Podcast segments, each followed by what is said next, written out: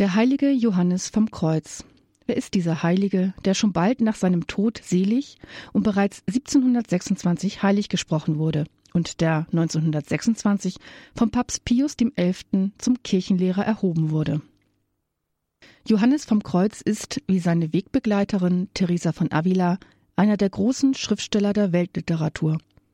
Obwohl er eigentlich nicht in erster Linie Schriftsteller war, sondern Seelsorger, Beichtvater und Klostergründer. Wer ist also dieser Heilige, der obendrein Kirchenlehrer ist, und was können wir heute von ihm lernen?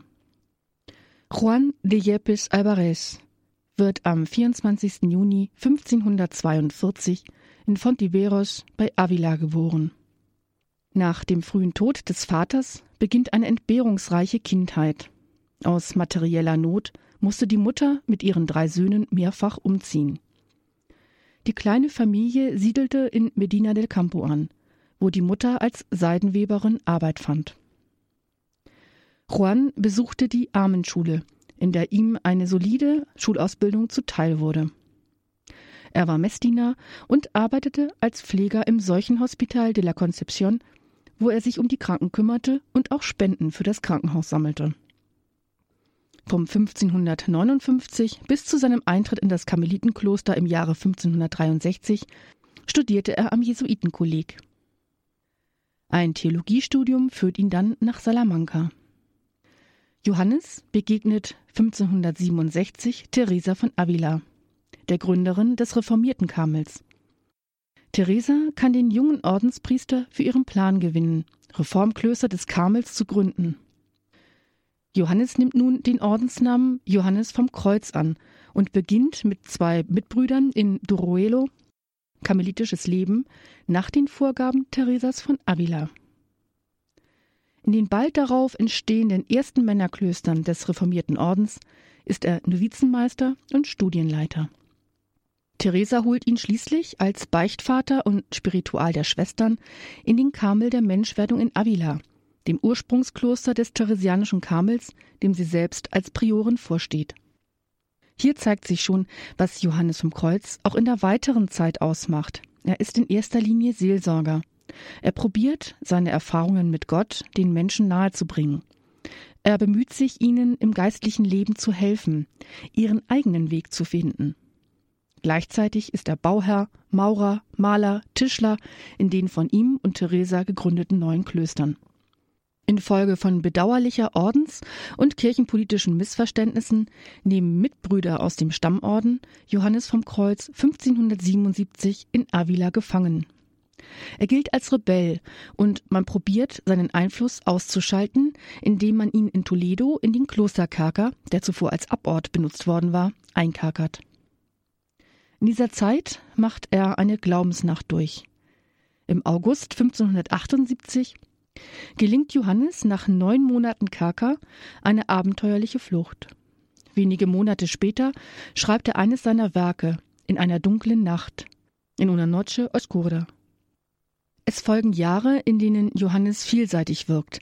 Er übernimmt verschiedene Leitungsämter im theresianischen unbeschuhten Karmel, die Schwesternseelsorge, Predigtätigkeit, er ist geistlicher Begleiter zahlreicher Ordenschristen und vieler Menschen aus den verschiedensten sozialen Schichten.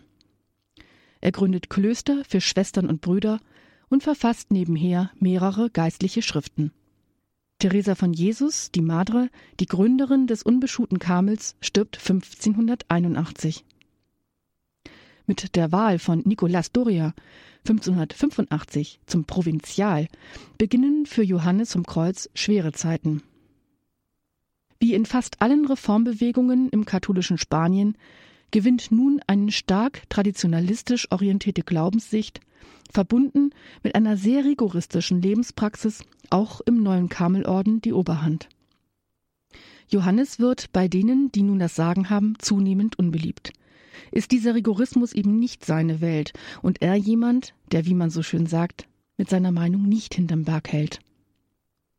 Beim Generalkapitel im Sommer 1591 wird Johannes allen Ämtern enthoben. Einer drohenden Verbannung kommt er selbst zuvor, indem er sich für die Mission in Mexiko meldet. Dazu kommt es jedoch nicht mehr, denn nach kurzer schwerer Krankheit stirbt Johannes vom Kreuz am 14. Dezember 1591 im andalusischen Ubeda.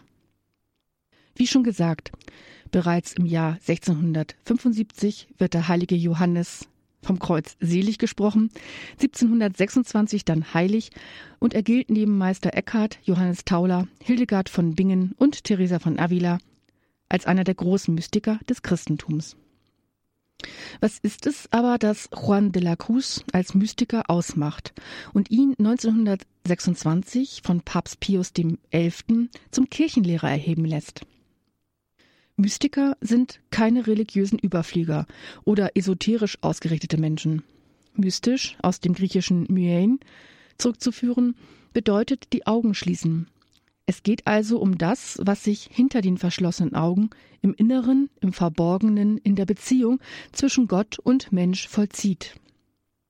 Ein Mystiker ist demnach derjenige, der in einer innerlichen, persönlichen Beziehung zu Gott lebt. Mystik setzt also die Erfahrung selbst voraus.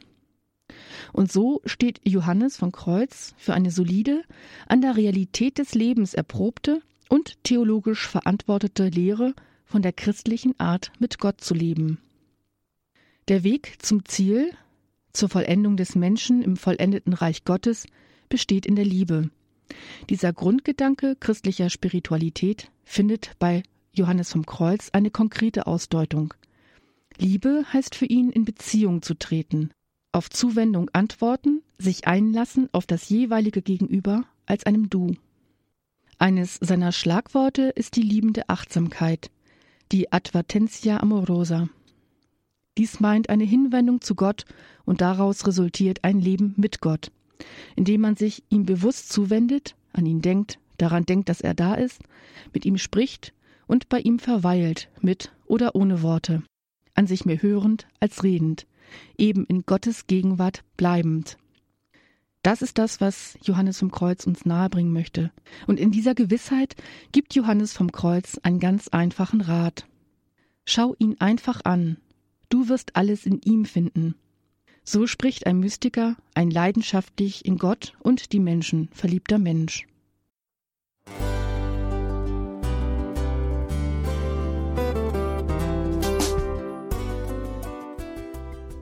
Liebe Zuhörerinnen und Zuhörer, vielen Dank, dass Sie unser CD- und Podcast-Angebot in Anspruch nehmen. Wir freuen uns, dass unsere Sendungen auf diese Weise verbreitet werden.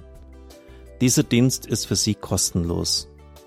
Für uns ist er allerdings mit einem nicht unerheblichen finanziellen Aufwand verbunden. Deshalb sind wir für jede Spende dankbar. Alle Bankverbindungen unserer Spendenkontos können Sie über unsere Homepage horeb.org unter dem Menüpunkt Spenden einsehen. Dort besteht auch die Möglichkeit, online zu spenden. Natürlich nach den neuesten Sicherheitsstandards. Sie können diese Informationen auch bei unserem Hörerservice unter der Telefonnummer 08328 921 110 erfragen. Ich wiederhole die Rufnummer 08328 921 110. Vergelt's Gott für Ihre Unterstützung. Ihr Pfarrer Kocher.